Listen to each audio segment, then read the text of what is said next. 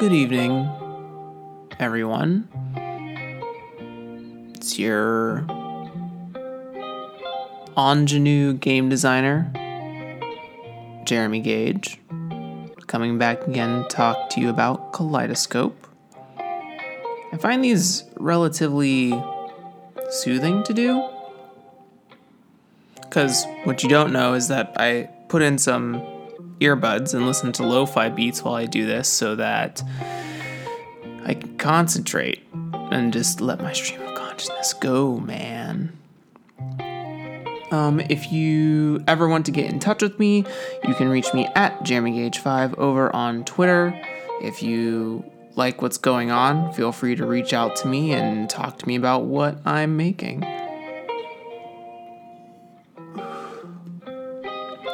So I think this is the last expositional bit before I start getting into like mechanic specific sections of what I'm working on and those design choices. The whole reason I really started this series is sort of like a proof of purchase in terms of all my interviews with very amazing designers to show that I'm learning from them, that I'm taking in the information they're spilling out, just like all of you great listeners out there. So thanks for listening along and learning with me. I also like that this is an opportunity for me to speak to all of you personally.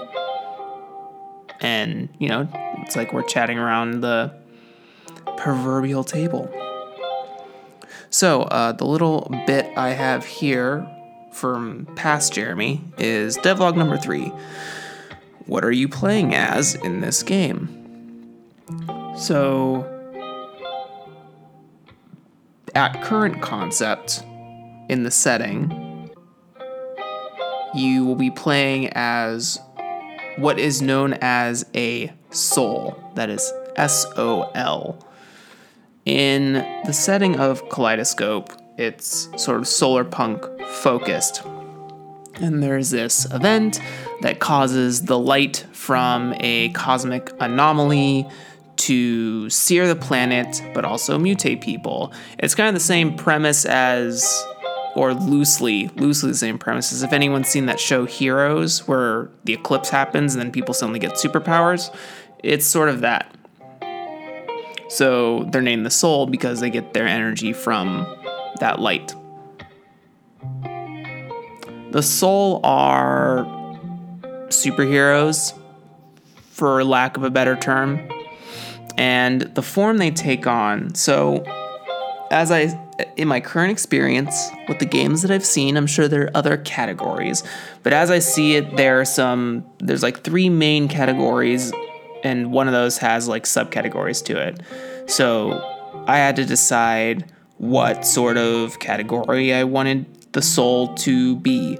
Since this is a tactical game, some of my answers I think are already given to me based on that, but uh, just so you know what my thinking is on avatar design. So, the first category is a one to one avatar.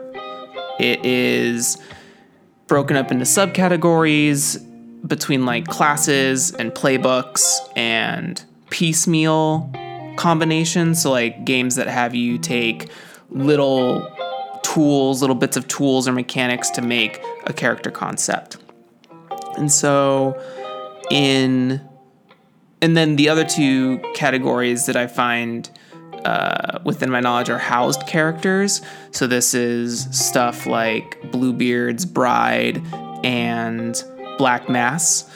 Both of those games have a single character in which multiple players, or two characters, less characters than there are players at the table, where they inhabit personalities or concepts or spectrums of that character's psyche to some effect. I don't know if there are other variations of that. I'm sure there are, but I just like the term housed character. And then the last one is bleed, where you're basically playing yourself. So this, to my experience, happens more in lyrical games than trad style games. But you know, bleed is just about how much of yourself do you put in your character, and the most visceral to my knowledge is you are literally just playing yourself.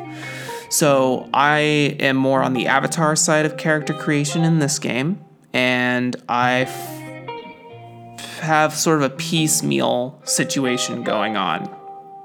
So when you play a Sol, you get to pick a couple of things. First of all, you pick where you're from. Uh, there is a brain trust member by the name of Kevin, whose last name I don't want to attempt to butcher here, but they go by the handle Knitnack, I believe, on Twitter.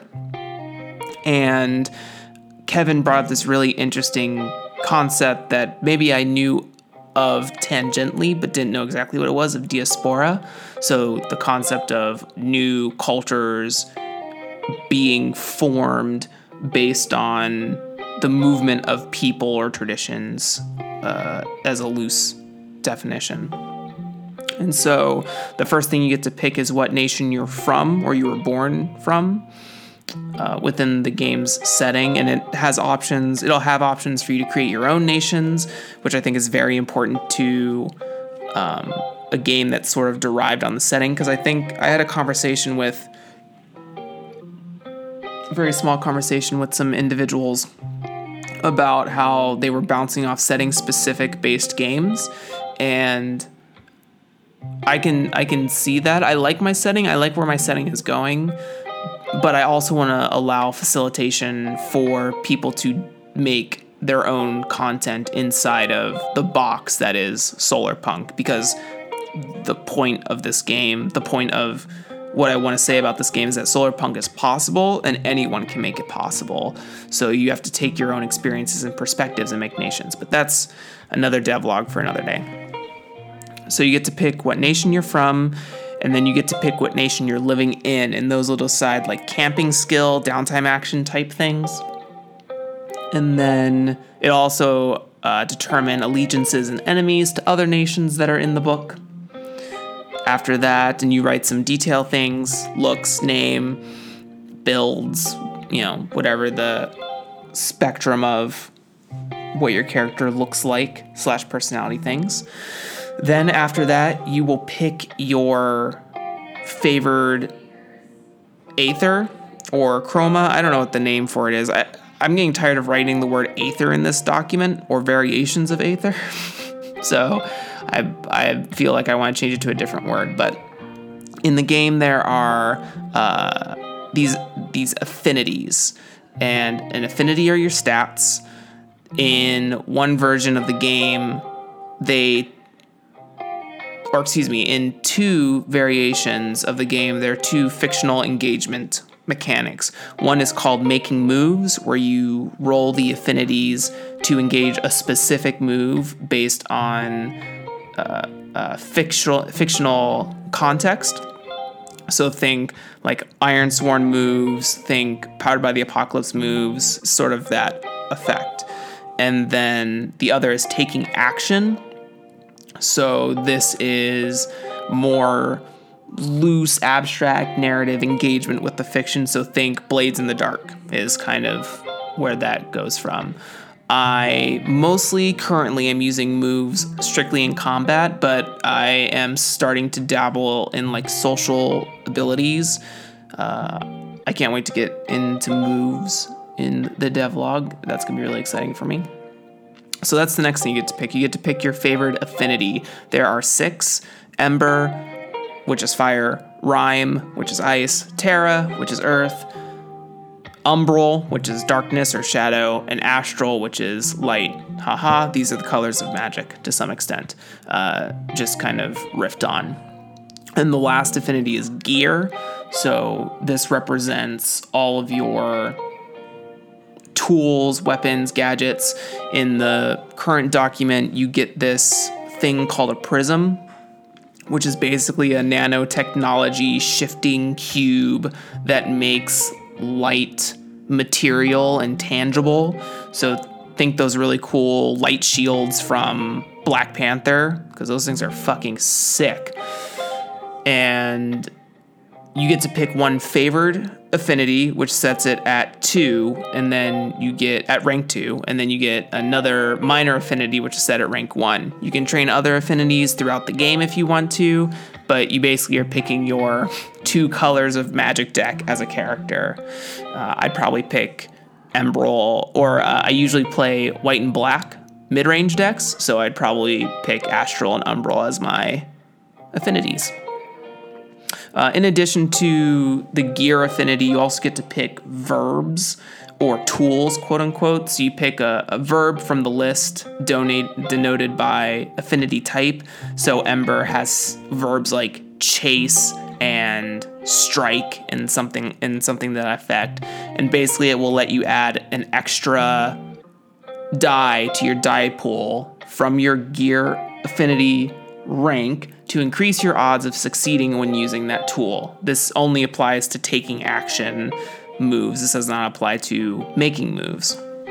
But just sort of like if you have a verb that says chase, you might have uh, your prism turn into a, I don't know, a tracking beacon, or you might have it turn into spiked treads that will let you travel difficult terrain easier. So those are the affinities, you pick those. And then after that, you have disciplines. So disciplines are a delineation of the deck archetypes from Magic the Gathering, or really any trading card game. I don't know about any trading card game. I don't know like what Pokemon and Digimon have when it comes to deck archetypes. But the general principle, if you don't know, is that there are three main types of decks. There are ag- aggro decks, which look to end the game as soon as possible and don't want to interact with your opponent's deck. There are mid range, which basically which basically is a versatile version of deck building where you either try to outlast an aggro deck or you try to be faster than the last type, which is control.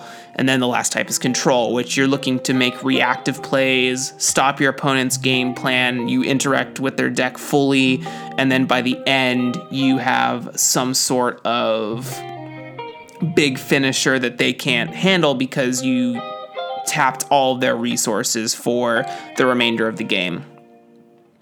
Hence why they're called control. There's some additional subcategories, stuff like engine, where it's inevitable that you're going to win once your combo gets engaged. There's tempo, which you're basically playing cards one to one with your opponent, and you're trying to make the most efficient plays based on the most efficient cards that exist within that archetype. And yeah, so you get to pick your discipline, which are based off of those. So, for example, there is the discipline of wrath, which increases all ember and astral effects by one, or excuse me, reduces their costs by one, and you get to um, pick an extra em- ember tool or something like that. I don't have the document in front of me because I don't want that to distract me from talking talking here. So um, and then after that, you get to pick. No, I think that's about it. I think that's what makes up your character. So, yeah, you get to pick a favored Aether, you get to pick your background, you get to pick your nations, you get to pick disciplines, and that essentially makes up your character. So that's what you play. Uh, in addition to that, there are two versions of narration mode. So this game will either be a GM'd game or a narrate, narrated game. Narrated, I like the sound of that. This will be a it can either be a narrated game by a single person or it can be a cooperative game where it's narrator full and all the individuals at the table have say in what happens in the fiction, which you should regardless if there is just a single GM or not. But it splits up the duties into, well, duties. This comes from Band of Blades. Uh, if unfamiliar, Band of Blades has, in their downtime phase, you play as the commander, the marshal, the quartermaster, and then potentially one of two other optional roles. And each of those roles have administrative bits where, say, the quartermaster gets to pick what mission everyone goes on, they have to keep track of how much time is passing. The marshal has to keep track of the legion soldiers, such as their wounds and their stress. And the quartermaster gets to manage downtime activities and assets that the legion holds, like items. So I sort of like that model because I'm always a fan of delineating those sorts of jobs to everyone so that everyone feels like the world is a uh, within their own or excuse me that they have their own influence in the world sort of additional buy-in as to what they say goes in the game so like for example some of the roles that i have in there or duties are ambassador. So the ambassador gets to do NPC generation and manage relationships with nations. And then there's the cartographer who gets to generate points of interest and decide where the party goes. Then there's the chronicler. They get to manage downtime and they do recaps for all of the players. And then I don't have like a name for them yet. Right now it's the survivalist, but I don't love the survivalist. It might be something different. And they get to manage creatures as well as creature abilities, and they get to generate creatures. So they kind of manage combat in a sense.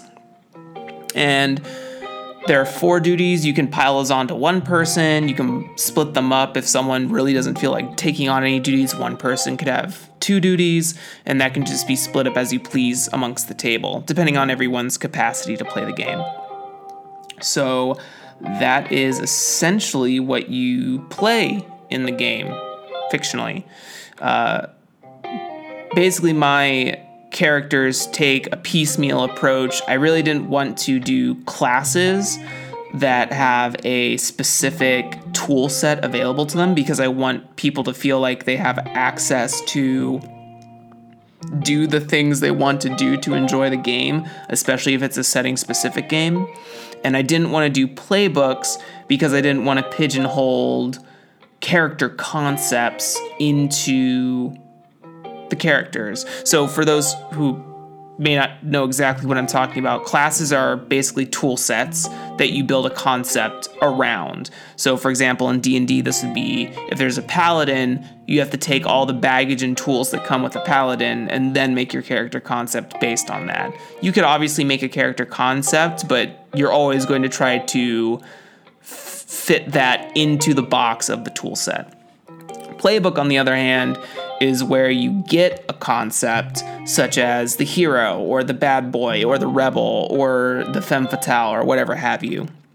And you get to pick what tools come with that associated playbook. So that's it's sort of like taking on a role versus making up a role. And then piecemeals like that in the middle of take a bit of pieces from this and a bit of pieces from that and that's where my class character vessel design comes from, or I'm attracted to, anyways.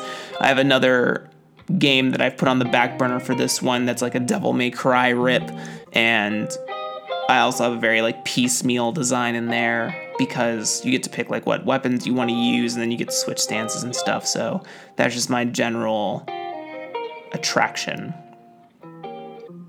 So yeah, this has been Devlog 3 uh, let you know hit me up on Twitter and let me know what affinities you would pick. If you don't play Magic the Gathering, then you know I haven't gone into what the I'll probably go into affinities at some point throughout this, but yeah, let me know what what you would make. I guess you don't know what's in the book, but you know, use what you've heard here to be like, yeah, I would play a mid-range Astral Umbral character. I would do control blue black if you if you play blue black, we might not be friends because that's dirty. Anyways, I'm Jeremy Gage. Uh, find me on Twitter at Jeremy Gage5. Uh, support me over on Venmo or Ko-fi, your choice. Or share this with people. That's like the free method for and powerful, free, powerful method for anyone to just share this with people. Just blast it out. I mean, there's nothing that can, and this doesn't just go for me, this goes for any podcast, actual play, game that you buy, Kickstarter that you kickstart. Yeah. Costs you nothing and it takes very little time, especially if you like it. That has been Devlog 3. Uh, thank you, everyone, and have a beautiful evening. It's evening here. Morning, afternoon. Goodbye.